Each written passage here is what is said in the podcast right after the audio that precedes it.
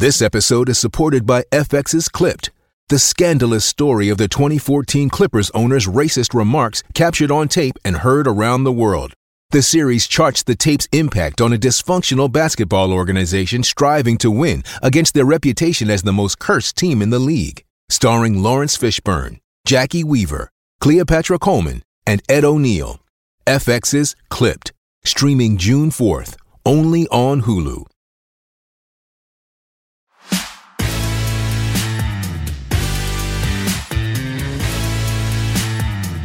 Welcome in to another edition of Rick and Bubba University, the podcast. Professor Burgess and Bussey here.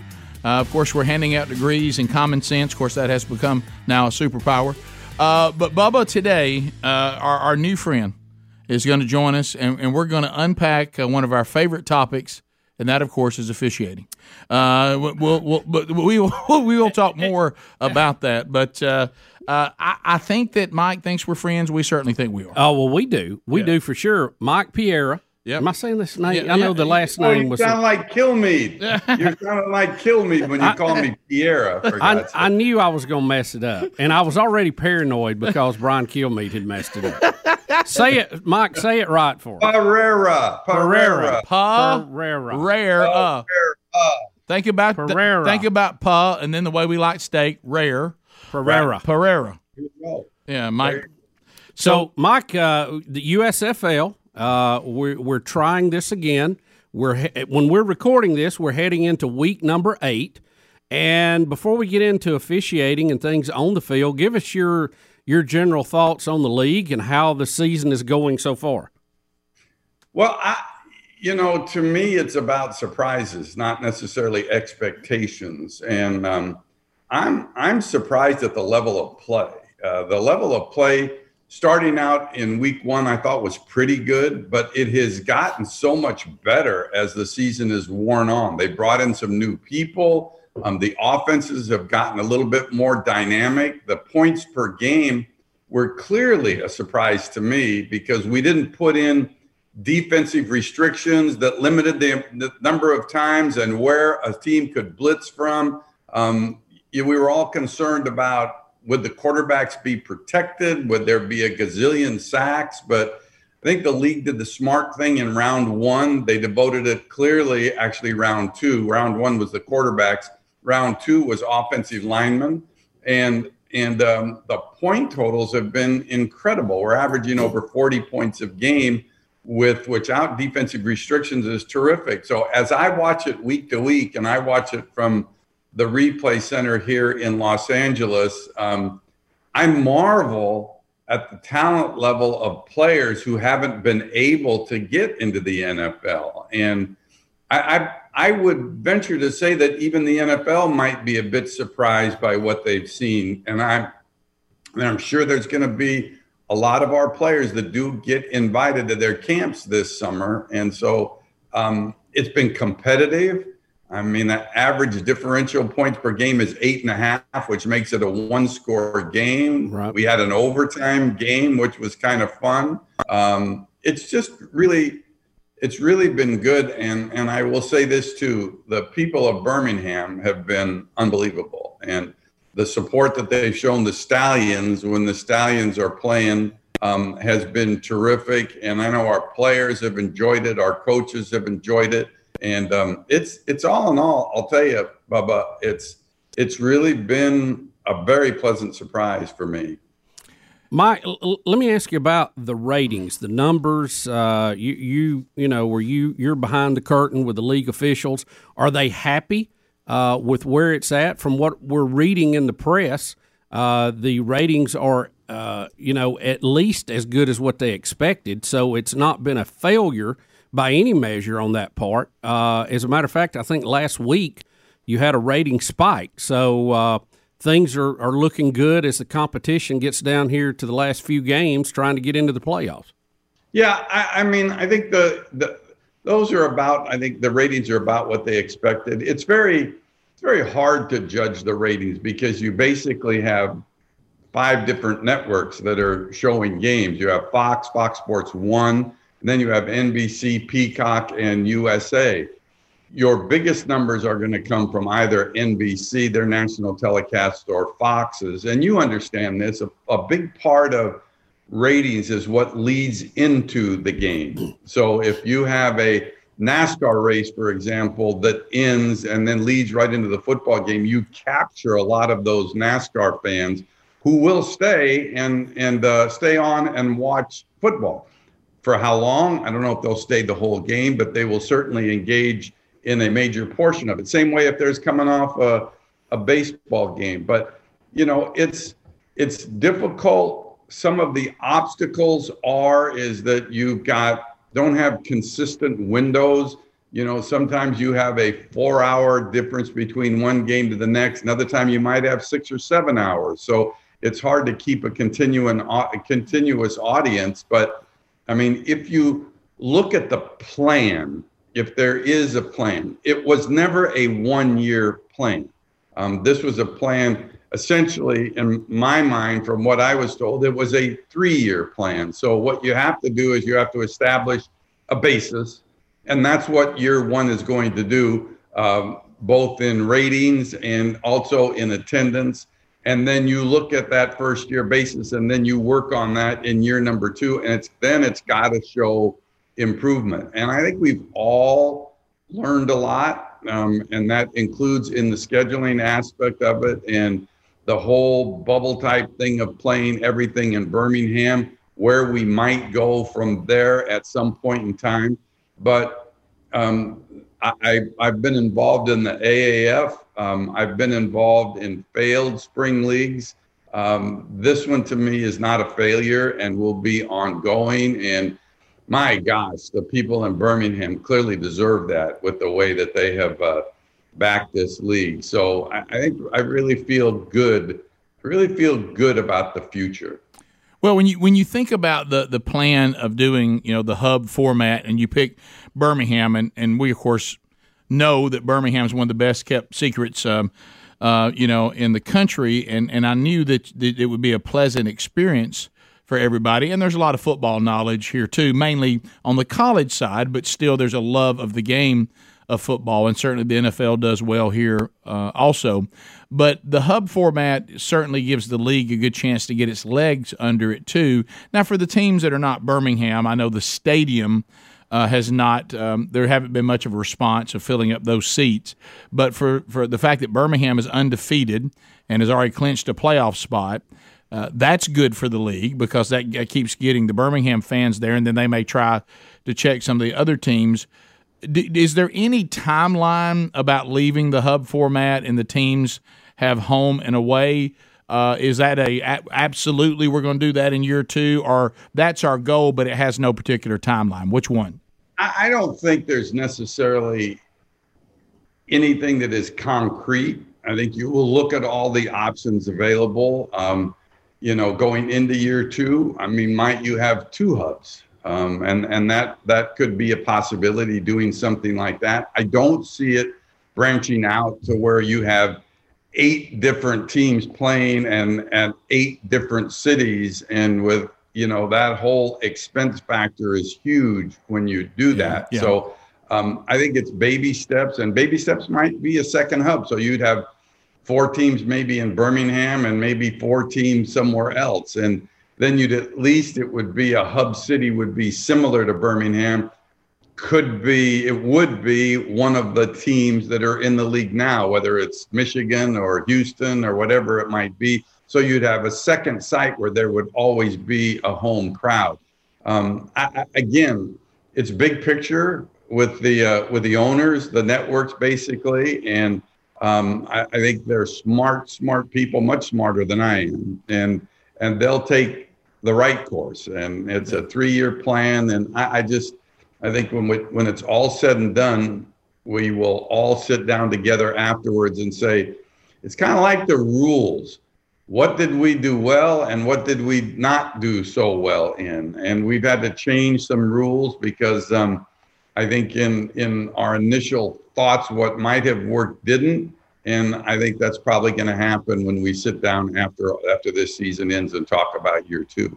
Yeah, which goes on uh, with officiating. Yeah. This has been your world in officiating. I mean, really, every level of football has the off-season meetings and says, "Let's talk about some rules we need to adjust." Right. So that's not uncommon. And I do like the fact because one of the things that concerned me about doing another professional spring league was I was like, we got to do something different because I, I think we're looking for a different response. In the history of spring leagues, no one's exceeded that third season.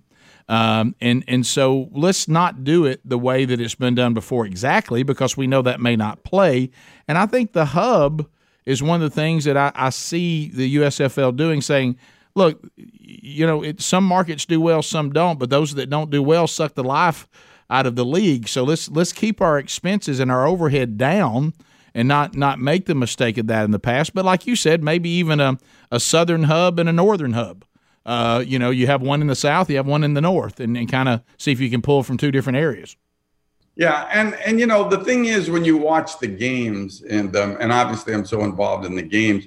On the games that don't have Birmingham in them, you don't have very many people in the stands. Yet the players play their butts off. They do because it doesn't make any difference whether there's 10 people in the stands or 15,000 people in the stands. These players are playing for another chance they're they're playing to try to hook up with the team, you know, to be invited to their their training camp. So it's in many cases it's their maybe their last opportunity, it's their last shot. And so the enthusiasm of the players has been like almost too enthusiastic. I mean, mm. we've had to kind of tamper down a little bit the emotions that are going on the field. Anytime you have a hub like we have here in Birmingham, you know the players all get to know each other. And then you get out in the field and you start banging heads together and then tempers flare and the game gets a little chippy. And we we kind of had to address that after week three um, to try to keep emotions in check and it's kind of worked. But the players themselves are just playing really hard and distinguishing themselves. And you know i, I just I, i'm amazed. I really am amazed at the level of play. And i and, and you hear that. You hear about two things. You hear about the level of play, and then you hear what what you just said, Rick, the difference in the broadcast. Oh, we've, yeah. we've got overhead cameras. We've got in you know we've got microphones on so many people. We have helmet cams. We've got the we've got all this stuff that is completely different. So the broadcast and the number of cameras that we have been using throughout the course of the season presents a game just as it should be presented, not as a minor league game, but as a major league game. Drones flying over, man. I, if I was like an official, I'd be scared to death. Those things fly right in front of you sometimes. Um, but it's all in presenting the game a little bit differently, and um, you know, so uh, it's it's it's really cool to me. And I don't. I wish I, I wish I got a little more, a few more opportunities to spend time talking to players. But on my little show that I do, I had Scooby Wright on yesterday, and just to listen, he's the Birmingham defensive player who's like maybe the face of the league with his shark dog, half shark, oh, half yeah. dog. Yeah, he's um, crazy. Yeah, thing. You know, um, they're just really cool to uh, to have in our league. Mike Pereira is our guest. We'll come back when Rick and Bubba University, the podcast continues. All right, so our guest is Mike Pereira. He is uh, currently the head of officiating for the United States Football League. Uh, of course, he's working with the NFL, spent 14 years officiating college football games, nine years in the Big West Conference, and five years in the Western Athletic Conference, and then moved up to the NFL for two seasons uh, as a side judge and on the officiating crew.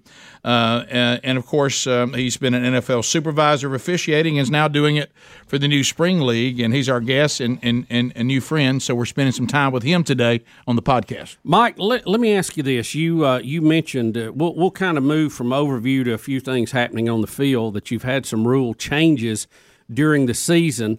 Uh, would you address a few of those? And one of them uh, that probably got more headlines than some of the others has been noted as the Jeff Fisher rule. I was actually watching the game when this happened. Uh, can you kind of set that up and, and tell us about it and some of the other changes we've seen mid-season? Well, I mean, the Jeff the Jeff Fisher rule is when you know we have the extra point try. You can go for one, two, or three. Right. And um, and one is a traditional one point kick where you snap it from the 10. Two, you can go for a scrimmage play for two points from the two. If you want to go for three, you snap it from the 10. If you make it, you get three points. So Fisher, he decided that he wanted to go for just the one point extra point try. And he told us, he said, we're going to go for one. And then all of a sudden, he took stock of the fact that his kicker couldn't make it if you lined it up right in front of him one foot from the goalpost he was liable to miss it left. And so he said wait a minute. I, I don't i don't I, i'm calling timeout. I want to change and go for two. And we told him you can't do that. We set the rule that said that once you told us what you were going to do you can't change. And um, so he called me the next day and he said that doesn't make any sense and I said, Why does it make any sense? He said, In any other aspect of the game, if I want to change something, I can use a timeout. If I want to change the position of the ball in a kickoff after you've made it ready for play, I can change it if I call a timeout. And so I said, Well, yeah, you're right. And I said, So let me take this to the rules committee. And so the rules committee, which often is um, one person, um, sometimes it's two, maybe three. Um, we discussed it and said, yeah, Fisher's right. Um, let's let a team use a timeout to change their option as long as they haven't snapped the ball. So thus became the Jeff Fisher rule. And it did get the most notoriety in terms of our rule changes. But the thing is, the other one, which was the biggest one to me, our games were running longer than we thought they were going to run. Right. Um, we have a 35 second play clock. We thought we would get more plays in less time. And what we did was we got more plays, but we got more incomplete passes. And so, with the clock being stopped, instead of our games being two hours and 45 minutes to three hours at the max, we were running 306, 310, 303.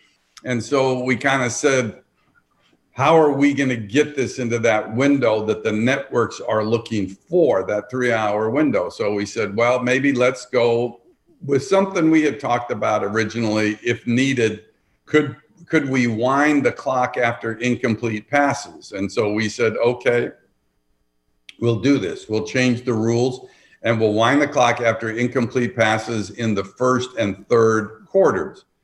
And it achieved um, somewhat of a success, um, but still didn't really get it down to where we think we want to be. Um, if you look at the past weekend that we had, week seven, we did have one game at 250, two hours and 50 minutes. We had another one at 252. And then we had an overtime game, which obviously lasted longer at mm-hmm. 316, but the times were a little bit better. But still, I think what we want to do is eliminate dead time. We're trying to eliminate dead time and give fans as much action as you can put into a 60 minute game. And so, again, looking forward, Bubba, I mean, we might think about winding the clock after an incomplete pass, even in the second and fourth quarter, up to a specific time. Maybe up to five minutes to go in the second quarter and five minutes to go in the fourth quarter. But to me, to me, that was probably more significant than the than the Jeff Fisher, um, you know, um, rule to let him change his mind. You know, I, I got. I have to be careful to let coaches change their minds. I have to be very careful about letting Jeff Fisher change his mind. Yes. Um, because he studied under Buddy Ryan. Um, he's got a number of trick plays under his sleeve. And anytime he says something to me like, you know, I think this makes sense to do this. I have to look deeper beyond the sense to see if he might be gaining some type of, of advantage here. But in this case, um, it, it, was it was the right change. Yeah, he's a pretty smart cookie. You, uh, Mike, you you also changed the rosters a little bit to give them a little, a few more players. Yeah, and, I think I think that was really smart from a player safety, you know, rule and a player safety outlook, really. Um, coaches really wanted that. And again, you're looking at we were at 38 active and 45 total when you count the seven inactives and and the coaches were asking for more for both practice and for game. Um, you know, you had so many players that were playing offense and special teams and, and all of that. And, you know, same way, same way in the concept of the bubble, you limited the numbers because you did want to somewhat limit your costs. And, um, and, you know, the players are paid fairly well. And so there was a lot of discussion leading up to the decision um, to um, expand it to actually 40 active players and 50 total. And a lot of that too benefits because players now in the NFL were getting cut off of practice squads, and there was the ability to pick up some, you know, some players coming off of that roster or off of that at least maybe taxi squad. So, um, you, you know, the, the one thing you have to do in the spring league, and I think you probably all realize this. I mean, it's new and you've got to listen to everyone involved. You have to listen to the coaches. You have to listen to the players, and um, and and you know use their input to make the decision. And if it makes any kind of economic sense, you know, to give a better product, to have a better product, and to involve more players, then you do so. And so I applaud Daryl Johnston and um, and Brian Woods and Eric Shanks and everybody involved in the leadership of this group to listen to the coaches and uh, and do that. They just need to expand the replay center and give the replay center guy a little bit of help. You know? he sits by his lonesome self in the replay center and uh, and tries to make decision. I, I my my career as a part-time NFL rules analyst seems to have morphed into a foot full-time USFL, NFL, NCAA. I've forgotten what it likes to go, what it's like to go home. As a matter of fact. yeah. What on, on, that? It seems to me because you know a, approaching it, and, and, by the way, what what is the the league salary? Is it is it yeah? It, what do players? Yeah, what what do the players make? Um, they basically make forty five hundred dollars a game, okay. and then they there there is a a winning share for each of the games. So you know, obviously it depends if you win and lose it, but if you look at a ten game ten game season, you're looking at forty five fifty thousand dollars plus the bonuses that you'll get for winning. So yeah, so that that that especially with these players that are looking. But when when you're talking about the the replay center, I think one of the things that people we want the calls to be right. But when when looking at replay entered into the the world of sport, one of the complaints was pretty quick. Back to what you're talking about about the game length, it takes too long. Well, well yeah. how long does it take to make this decision? I mean, we can all see it. I mean, we see what happened. Why why is it taking so long? Do you feel like, and I do from the games I've watched um, on TV, you seems like we you've done a good job of speeding that process up. Do you think that'll catch on everywhere? Well, I, I, hope so. It's just that the way that I approach it is different. I mean, yeah. I, I, I go back and you might remember Mike Patrick, you know, who did the original Monday night football yeah. games on ESPN or Sunday night football games on ESPN. When replay came in in '99, and I was working for the league at the time, um, I heard him say on air that already in year number one, they're over analyzing. Replay should be something that when you look at it in replay, you look at it the first time and you see it's wrong on the initial look, it's that obvious, then you change it. Right. If you have to look at it, run it back and forth yep. and back and forth and, and frame by frame, it's not obvious. Leave it. And that's the approach that I've taken, you know, in our replay center here.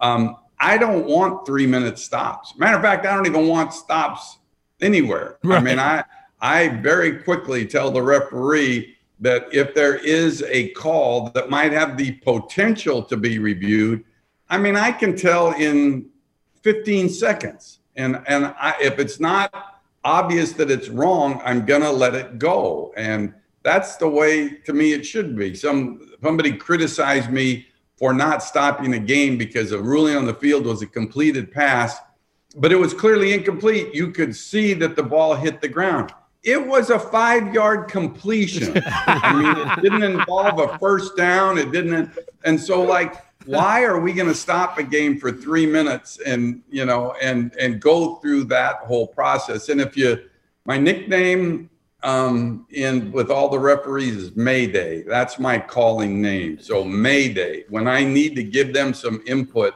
or when I need to stop the game, I yell Mayday. And that's their indication that they need to stop and get some input from me. So now I'm not even called Piera. I'm called Mayday, uh, you know, by all, by all, the officials. By the and, way, that needs but, to be our nickname for you, buddy. Mayday, yeah. But Mayday with me, I mean, I will say, like, if I need to stop it, if I need to stop a game, I've already made my decision. So I just tell them, you know, hey, we're going to reverse this to an incomplete pass. Let's set it up and let's go. So we don't even have the, the take commercial breaks so we can do it that quickly. And I listen, I don't I think the NFL is fantastic but I do think the minutia that yes. we've gone through in terms of trying to analyze a play, you know, the receiver was going to the ground. Did the ball move? Did it move? yeah. Did the laces move? Did it turn over?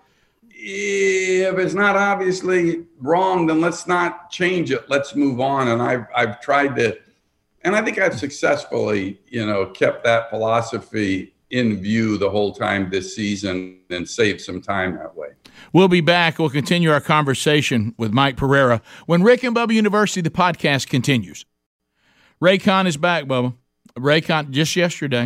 Uh, I, I, was uh, I was trying to do a little better, moving around a little bit. I noticed that somebody there uh, had uh, had earbuds in, and I noticed quickly they were Raycons. You know why? He didn't look ridiculous. Uh, there was nothing hanging out of his ears. They do they, fit they, very, very they, well. They fit perfectly, and I and I rolled over because I had to do a signal, right? Because of the noise cancellation, he had it on that mode, uh, and I, I, walked over and I said, "Are those are those uh, Raycons?" He said, "Absolutely." Uh, and I said, "Do you love them?" He said, uh, "Absolutely." And then we got another email this week uh, talking about Raycons again. Look, the Raycons everyday earbud, it, the look, the feel, the sound, better than ever optimized gel tips with that perfect in ear fit. I mean, he was working out, moving around, and they didn't move. Uh, these earbuds are so comfortable and they will not budge. Uh, saw this firsthand yesterday. Trust me. Uh, Raycons offer three sound profiles. I know, Bubba, you like the. Uh, I know you like the one with on the bass uh, mode. Bring me the yeah, bass. Bring baby. me the bass. Let I gotta have bass. that bass. Oh. But back to the noise isolation. You can decide. Do I want noise isolation so I don't hear anything in the room, or do I want the awareness mode, meaning you know, I need to be able to hear something, somebody's calling me or whatever. I can do either one. Uh, so you set it the way that you want to. Uh, and boy, do I love them. You love them, and you're going to love them too. Eight hours of playtime, 32 hour battery life. And, and let me tell you this when you need to charge, it's super easy. Even I can do it, and you do it wirelessly. That means it's easy. It's easy. Uh, and with Raycons, you get the same quality audio as the other premium auto brands, auto brands, audio brands. Come on, Rick. But you know what you don't get from the other audio brands? What's that? That price. About half the price of the others. Come yes. On. And we're going to get you an additional 15% when you go to buyraycon.com slash rickbubbapod. Today, get 15% off your Raycon order. Buyraycon.com slash rickbubbapod. Buyraycon.com slash rickbubbapod.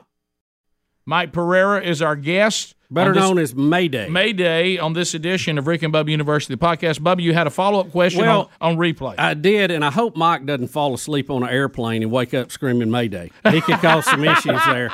Uh, but, Mike, I, am going to tell you one of the things that I enjoy the most about this. I, I enjoy hearing the coaches call yeah, plays. Me too. But I enjoy hearing you talk to the referees, and, and I've I've really liked that part, and I hope y'all continue to air that.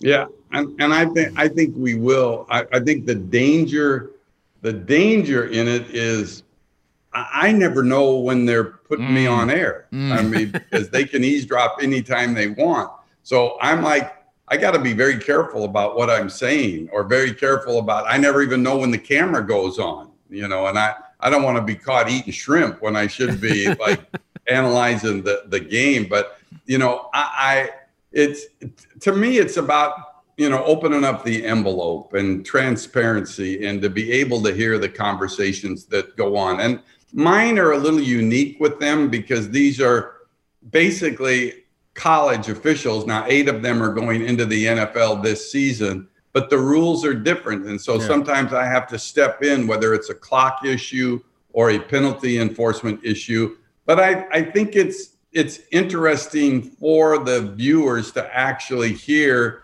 their side of what they saw on the field. And so, um, and that was one of the big things with Fox when they, you know, asked me to do this. Um, it was their idea of having this replay center, although I had suggested that um, a couple of years ago when they were talking about the spring league. But I, I think it's been it's been exciting, and it it has it has been fun for me, and it's it's kind of been fun and, and I've really learned to like some of these officials that I hadn't known before getting involved in this USFL program. And so I've made a few friends and I probably made a few enemies when I told them that your call was awful. We're going to pick up the flag. Um, but, um, but it's been generally, it's been good. Well, and I do like the name Mayday better than Mikey Rulebooks, by the way. Yeah, um, yeah, yeah. I do too. And by the way, I want to be, I just, how long before because this is like a key question that came up to me it just came up in my mind um, when we started this how long before i become an old friend I mean, um, yeah, do I have to be a new friend for the rest of my life? Yeah. Or? Well, we yeah. got to go eat one time. Yeah, I, we, I think you have yeah. to break bread. Uh, well, we, not oh, okay. not in, right. not until we eat, and we're not coming to where you are to eat. You're going to come here because this is where better food is. yeah, I, I grant you that. Yeah. All right. But uh, I, you know, I was thinking so that you don't know when you're on, and that that kind of kills my plan if you knew when you were on, I, we were going to kind of suggest, you know, and this gets you to old friend status here too, is for you to go, you know, all right, they've got me potted up. Yeah, I mean, it's like I was telling Rick and Bubba guys, we got to pick that flag up. You know, you dropped something in about us. You know, when I was on the Rick and Bubba show the other day, guys, we talked about this. You know, and but I, if you don't know, there's no passive shout out. Yeah, there's no way to do a passive shout out if you don't know when you're on. Yeah, but the, but there's a, there's an easier way. I mean, you know, Bubba's one of the great football minds in the world. Absolutely. He needs to propose a rule change. I mean, well, if, I a, if, he could propose a rule change, then I mean, it could be the Rick and Bubba rule change. Forget about, well, yeah, my friends Rick and Bubba. We could talk oh, about, wow. okay, today we we voted on the proposal from Rick and Bubba, and uh, and and this this proposal was so good it failed unanimously. but at least at least it would get you a mention on the air. We do, uh, Mike. Here, here about it. Mike, this is one I have I have railed go, about for years. Okay. Yep we we want the game to move along and we have to have a play clock. We all acknowledge that. But think about this. When a team is taking too long to get a playoff, what do we do? We stop the clock to tell everybody they're taking too long, reset, have to do and it takes even more time.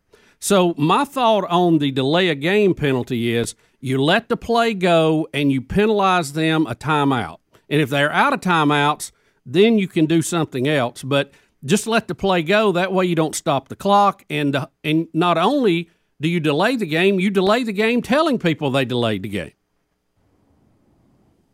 Well, but that's not bad. I told you. You said great football mind. You were right. that's pretty. That's pretty. That's pretty good. Yeah, I got about as much chance of that getting through as I do with the with the wheel landing on me. I, I got I got fast. Not bad, Bubba. Though that's not bad. At least we're bad. thinking. I got to think about that because it is. You're right. It defeats the purpose. That's why we have a 35 second clock. But I tell the officials to give them a little bit of leeway yeah. at the end. Give yeah. them a, a second, second and a half. But you know, we we do get a lot of delay of game penalties, and every penalty is a stop. Look at I, we ended up having more penalties than I thought we would have. Um, you know, we had one game where there were 21 penalties, and and that makes games longer. Clearly, makes games longer. The last game uh, was it the third game this past week? We only had three, and that game phew, phew, man. Yep, it yeah. it uh, it flew through and was done in two minutes and 50 seconds. But Bubba, we gotta we gotta we have to we have to think about that. Maybe we could even think, okay, we could say, we could say, okay, this starts with Bubba. We could give you the Rick and Bubba rule change, but maybe we say, okay, first time you exceed the play clock, it's strike one. Yep. We don't stop the play, but it's strike one. We just issue a strike one. Don't stop the game to do it. Second time, it's a strike two, and maybe third time, it's a penalty. Yeah, um, something like that. Because to me, it's always just made no sense to tell the team you're taking too long, so we're going to take more time to tell you you took too long. I just never really got that in any game. I Okay, told Bubba, you. Yeah. Bubba, I would say this: don't propose any more rules because that was a good one. I mean, you're you're you're hot right now. I don't want you to. When you're I don't hot, want you're you to go backwards. Just wait till I get to the back of the book here. Oh, baby. do, do you think? I, I know. Uh, well, I'll tell you. We, we'll, when we come back, I want to talk to you about because you you've been at this a while now, and officiating, of course, is a part uh, of the game that is important. But but there's there there's a there you you have to be looking for you know there's gift there's gifts that have to be available if you're going to be an official too. Some people are not cut out to be officials, and when we come back, I want to talk about some of the things that that you look for, and you know how do you feel about the bunch that you've got right now? Because you said some of these guys are going to move on to the NFL when we come back on uh, this edition of Rick and Bubba University, the podcast. Bubba, do you have outdoor furniture at home? Oh yes. Have you noticed, and we did, and this drives um, Sherry and I crazy. You go to get outdoor furniture, you get it out of a showroom, so it's really not outdoors. And even if you see it out there on on some outdoor, uh, you know, presentation, they put it back indoors. So you really never see outdoor furniture being used outdoors. And when you buy it, a lot of times you get home and, and the stuff stains or it's not as durable as you hoped. I want to introduce you to a sponsor I, that I have been so excited about. It's called Outer, O U T E R. Now, this is what they do they do outdoor furniture. Now, it's all done online, but I know how you love innovations. Yes. Give So- me give me a change. So if you're online looking at the outer furniture and it's the highest quality, the most durable, it's it's it's light, it's easy to move around, but there's innovations they've done that you are going to love. One of them, I still want to see the furniture set up outdoors. You know what they do? Like say you're where you live. Mm-hmm. You would go online, put in your zip code, they would pull up how many people around you have bought outer furniture and these people say you can come see it at their house. Oh wow. You go in your own neighborhood and look for it. a real live testing. Yeah, and here's the other one I love. Will they cook for us while we're there? Probably, but that that's not part of Outer's guarantee. Right. But but That's added. Listen to this. Do you hate the fact you have to cover and uncover your outdoor furniture? Put those big old covers over it when you're not using it or in the winter. I'm not a big cover guy. I'll be honest. with Listen to this innovation. The covers are built into the furniture. You get up. Oh, and come on. You, you just like you pulling curtains down. You get up and pull the cover across all the cushions, so Oh, you don't have to I keep like taking that. Yeah, I like that And then come back the next day and you. just put it back and sit oh, down. pollen. Yeah. You know, we have a little pollen in our part of the country. So this is great. So this outer furniture, uh, stunning designs, and you're going to love it. So why don't you go right now, and we're gonna we're gonna we're gonna help you out. We're gonna point you there to Live Outer. That's L A V E O U T E R dot com slash Rick Bubba. So you can go see this for yourself. See the virtual showroom. It's liveouter.com slash Rick Bubba to see this outer furniture for yourself. And I mean, you talk about high quality, the best outdoor furniture that you have ever seen, and you can get it shipped right to your house. All right, so we're back on Rick and Bubba University, the podcast. Mike Pereira is our guest. So, Mike, I wanted to ask you this. You know, there seems to be sometimes what you don't want in an official is somebody who seems to want to be part of the game. You know, I want to I want to be seen. I want to make a lot of calls. I'm, I'm gonna I'm gonna be. You know, I don't like to be questioned. I, I, I hear every comment that's made by any player or any coach. But but does does some of this what what is the I got my hair like I like it. what are you looking for in an official? First of all, let's start from a personality standpoint. Well, I mean, obviously, what I look for characteristics, I look for cur- uh, courage. I think it's very important to have courage. Um, I look at the ability of the official to concentrate. I mean, you have to concentrate on every single solitary play. I mean, we had a play last week where a fake punt went for a touchdown. That was great. Huh? That was great. Everybody loved it, except the offense, the kicking team only had 10 players on the field and only six on the line of scrimmage. So it never should have been allowed. Um, and that was a lack of concentration of not counting the players every play.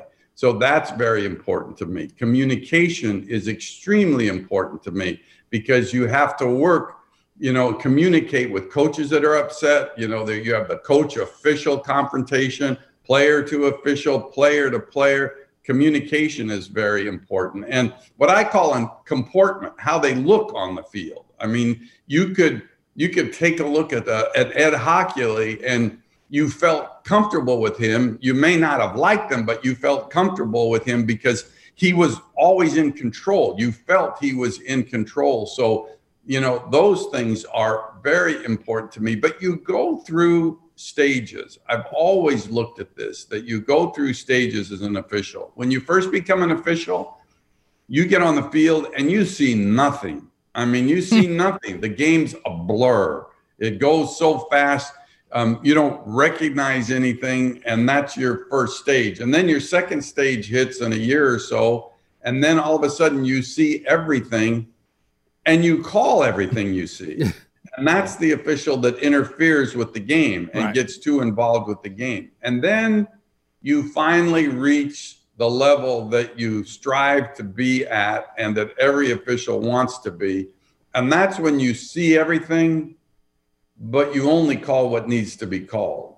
And, right. and that common sense, as you talk about the university and common sense, yeah. that same common sense is what you need to reflect to see reflected on the field. And that's extremely important to me. And I, I look at it and sometimes – you know, officials do go brain dead and they call a penalty at the end of a game for a, a player being offside when it has no impact. You know, those types of things you're trying to teach officials to incorporate into your thought process that you don't make those kind of calls. So you're right. Some people seem to be more involved with the game, but if you if you really ask any official that gets to the level like that these guys are at right now. I mean, they don't want to be a, they don't want to be recognized as the focal point no. of the game. I mean, they want to be they don't want to ever be talked about, quite frankly. Um, if they go through a game and the next day they read the papers and officiating is never mentioned, that's success. But they're never going to be patted on the back. We know that.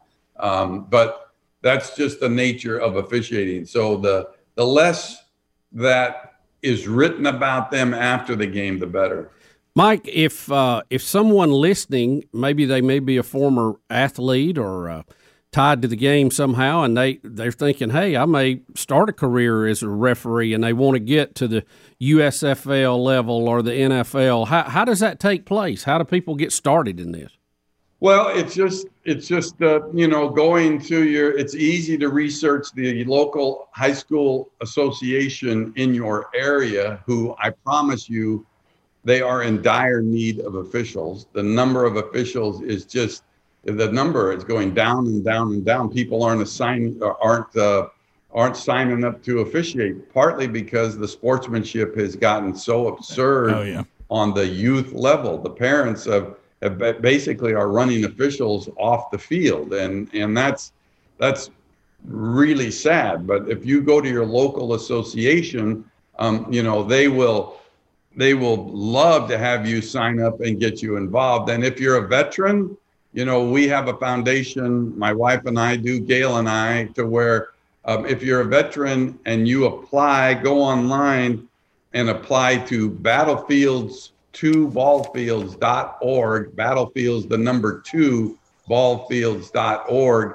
Um, we will scholarship veterans to become officials. We'll pay for their uniforms. We'll pay for all of their uh, all of their fees associated with um, becoming an official, and and we'll basically sponsor them for a three-year period. So we need them, man. Do we need an official? And the thing is, you know, if you haven't if you haven't done it, it's like it keeps you it's like if you do it you get involved in the game. You get involved with kids. And if you can work through the abuse that you get from parents um, it's so much fun and rewarding too. I mean you, you make some extra money. And so uh, um, we'd love to have anybody go on battlefields2ballfields.org and um, let our organization get you involved well, I don't, uh, Mike, I, you see your call coming in right here at the end of the podcast. That's Gail. Yeah, you know, she's tell, always checking on me. Tell her, say, I heard an exciting new rule change. I want to look at.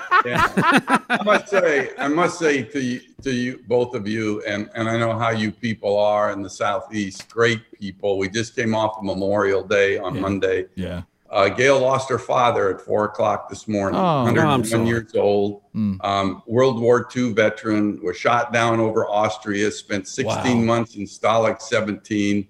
Um, he's my hero. He Amen. was my hero. Never complained a day in his life. And uh, she called me this morning, and we lost him. Um, mm. 101 left wow. Uh, wow. A, a, wonderful life that he led, a meaningful life that he led as both a veteran and a teacher Amen. and administrator. And and I know that all you people in your area and you, Rick, too, I know you will think about Gail and Amen. her family uh, today. Well, they will. We'll have you guys in your prayers. They don't make them like her daddy anymore. And um, you know that when those guys go out, uh, it's a loss for, for our entire country. So uh, so tell her that we will be praying with you guys. And and Mike, uh, uh, thanks for taking time to be with, with us today. And we are really enjoying our, our friendship. And, and it's just a matter of time before we refer to you as our old friend Mike Pereira. We're just a meal away. But, but it's one thing about breaking bread together, but who pays? Do I have to pay? No, we got no. you. Your money your is money, no good. Your money is no good. No here. good here. None. Sir. Yeah, you, well, then I can get there tonight. I think. I think I can probably just, get there in time for a good Saturday night dinner somewhere. Yeah, yeah. Just don't tell my dad, a retired football coach, that I ate dinner and paid for it with an official. Uh, so, Mike, thanks, buddy, and thanks to all of you for joining us on this edition of Rick and Bubba University, the podcast.